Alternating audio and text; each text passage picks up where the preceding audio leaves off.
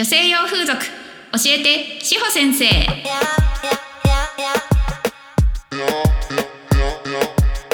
この番組は女性用風俗に興味がある方たちが楽しく心地よくご利用いただくためにこうした運営の要経験がある志保先生が超個人的見解で惜しみなく情報をだ流しし女風業界まるっと盛り上げていきたいラジオです。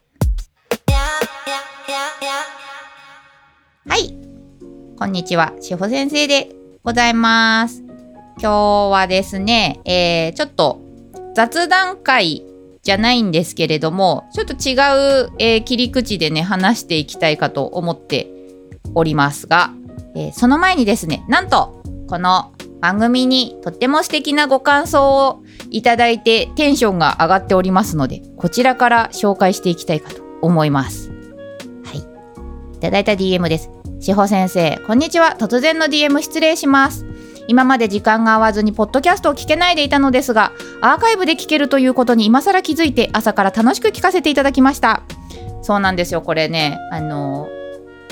アーカイブ、過去回がですね、全部残ってますんで、好きなタイミングでいつでも聞いてください。はい。で、志保先生の話し方や内容がとてもわかりやすくて、あっという間に全部聞いてしまいました。嬉しい。私は今のところとっても楽しく助風を利用させていただいておりますが、ツイッターを見ていると、ユーザーさんたちのいろいろな不安や不満の声が多いですよね。私はただの一ユーザーなのですが、皆さんが楽しく利用できる世界になるといいなぁと思っています。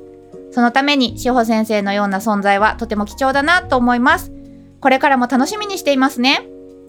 ところで、志保先生のアイコンの手首のあたり、手袋ですか？長袖ですか？前から気になっていました。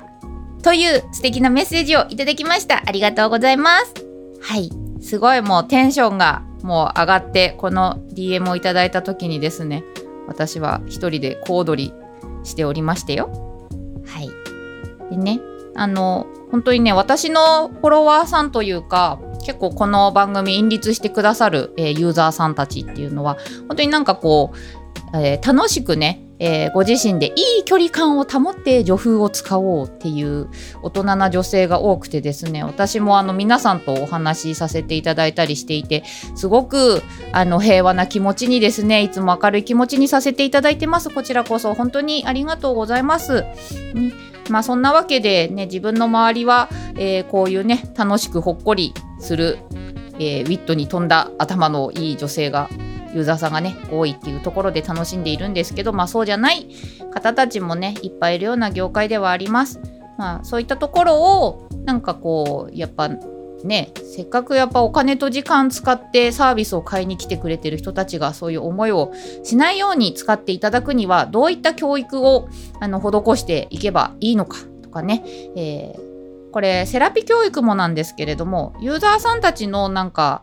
なんでしょうメンタルの教育って言ったらすごいおこがましいですけどね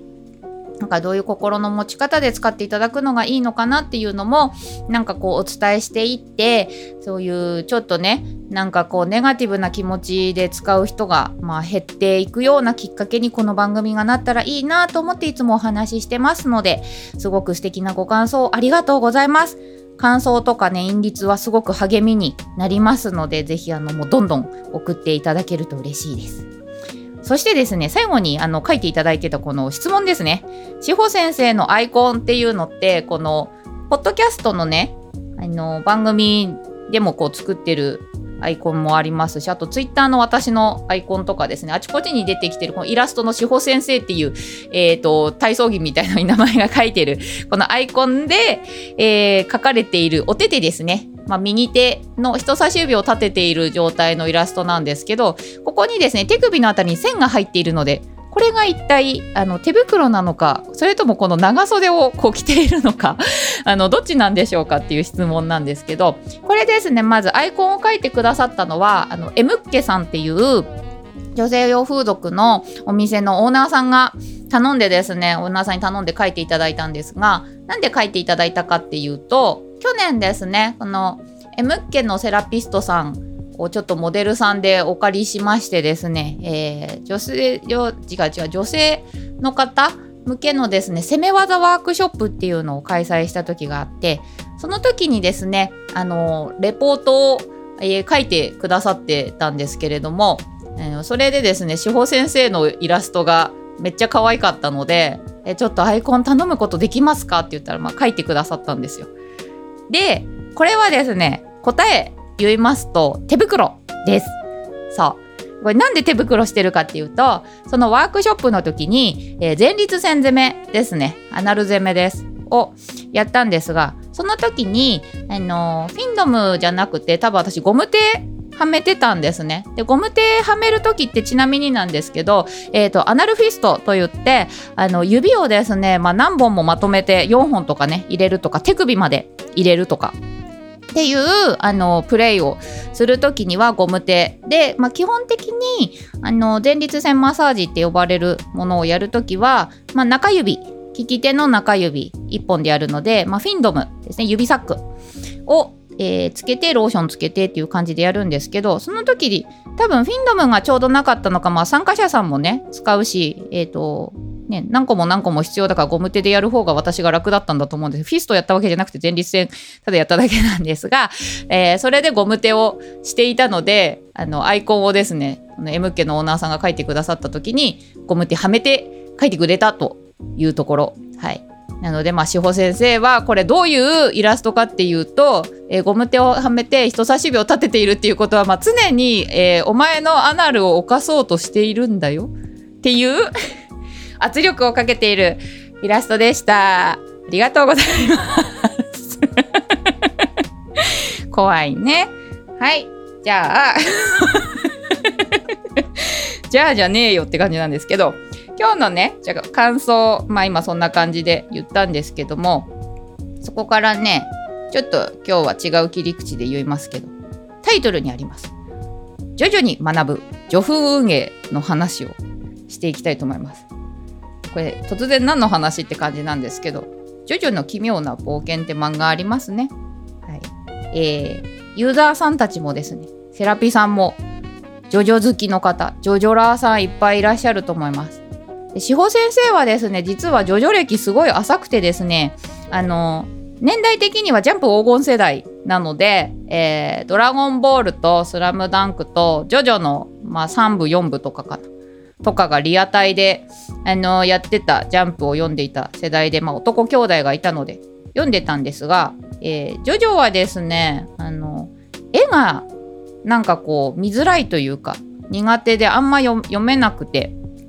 えーっていう感じだったんですけどこうやっぱ今アニメになったりとかドラマになったりとかで、えー男の子たちがですね結構みんな読んでる子が多いなっていうのが私もともと運営で入ってたお店の子がほぼ全員ジョジョ好きだったんですよ。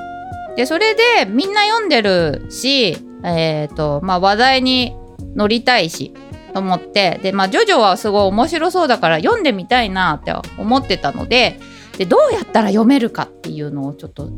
えー当時のねいたセラピストの子で、まあ、漫画好きの子に相談してみたんですよ。で、えー、と結果的には、まあ、アニメから入って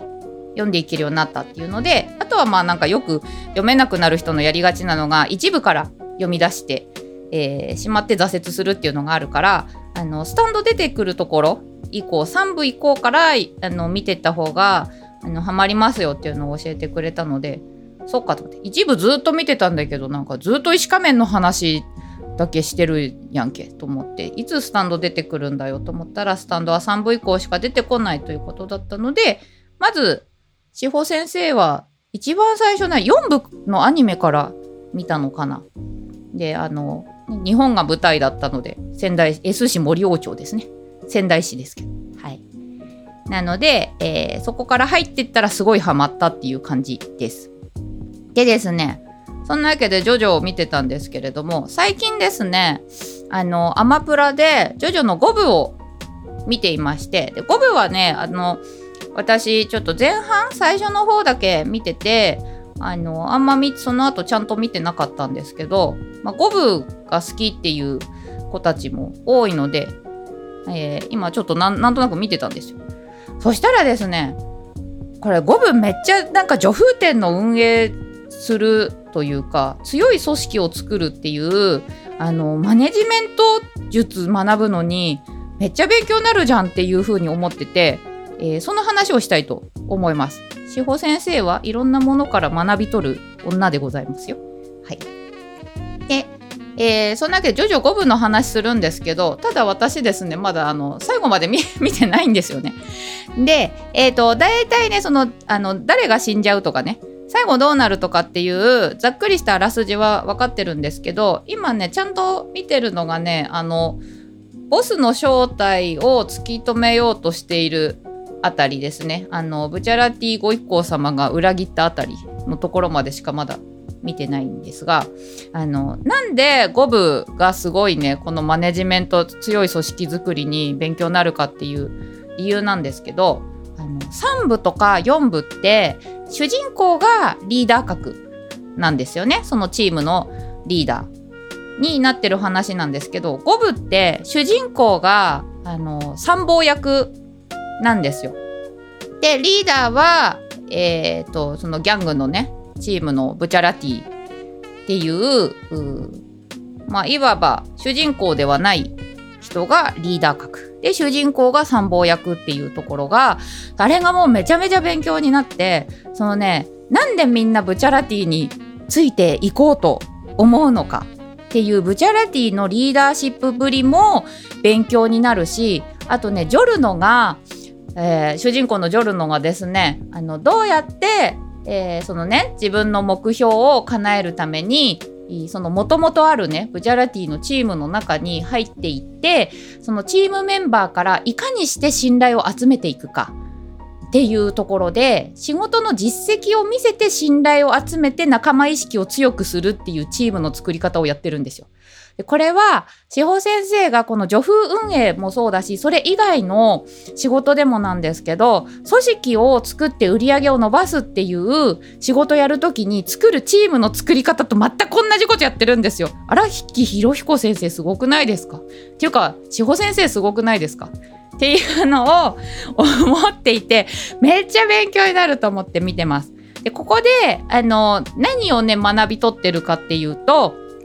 一番はね私その女風の、えー、運営さんたちにマネジメントの仕方を教えるっていうまあ恐れ多い仕事今最近やらせていただいてますが言ってるのがこちら側の声のかけ方でえー、セラピーのね男の子たちの仕事の仕方もう完全に変わりますよっていうのを言っててだから一言一言本当に責任持って発言してほしいっていうのを、えーとまあ、私ごときが偉そうに言っております。うん、なのでそのねなんかこう説得力なんかね4部とかはねえ、ジョジョの4部とかはそのね友達になって仲間になった結果敵を倒すみたいな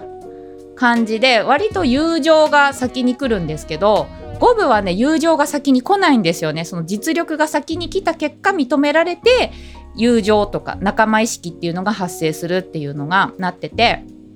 これですね。あの手前味噌ですが自分があの運営でね入ってたお店の子たちが今ねみんな1年以上経つんですけどデビューしてとかね一緒に仕事してたところから。でねその子たちとかと、まあ、仕事で今立ち位置ね変わりましたけどいろいろ相談乗ったりとかで話してた時に言っててそのねなんかやっぱ店を這い上がらす売るためにえー、全員でなんかどういう店の作り方をしてたかっていうのを頭使ってやってたのが面白かったって言ってくれてた子とかがあの何人かいまして。でそれがまさになんかそのねまず仲良く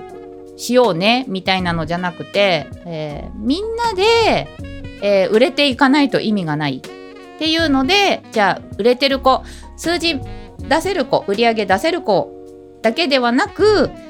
そうじゃない子とか新人とかが、えー、いかにこの店のね、えー、にとってこう役に立つかとかチームとして自分が何をできるかみたいなのの考え方をするっていうのをこれやれあれやれって言わなくても勝手にみんなやっぱり動いてできるようになってったお店だったなというのをすごく思っていてそのやり方をですね今もあの大事にしてます。うん、っていうところでこの志保先生の価値観に通じるものを徐々五分に感じたという話でございました。なんかそんな感じでちょっとですね、えー、リーダーのリーダーと参謀役の、まあ、声がけだったりとか、えー活活躍を認めてもらう自分を認めてもらうっていう這い上がり方だったりとかでちょっとあの見てもらえるとまた志保先生の価値観というかですね、えーまあ、なんか分かるところもあるんじゃないかなみたいな風に思いますからそれで見直してみてください。はいじゃあこんな感じでちょっとですねまあ質問にお答えする感じではない回もですねまたもしね、えー評判が良かったらやっていきたいと思いますので今日もですねインリツなどでご感想を送っていただけたらすごく嬉しいです。でこの番組の質問や感想は概要欄に貼ってあるフォームからもお送りください。この番組と志保先生各種 SNS のフォローもよろしくお願いします。それでは皆さんが女風ライフを楽しめますように。Yeah.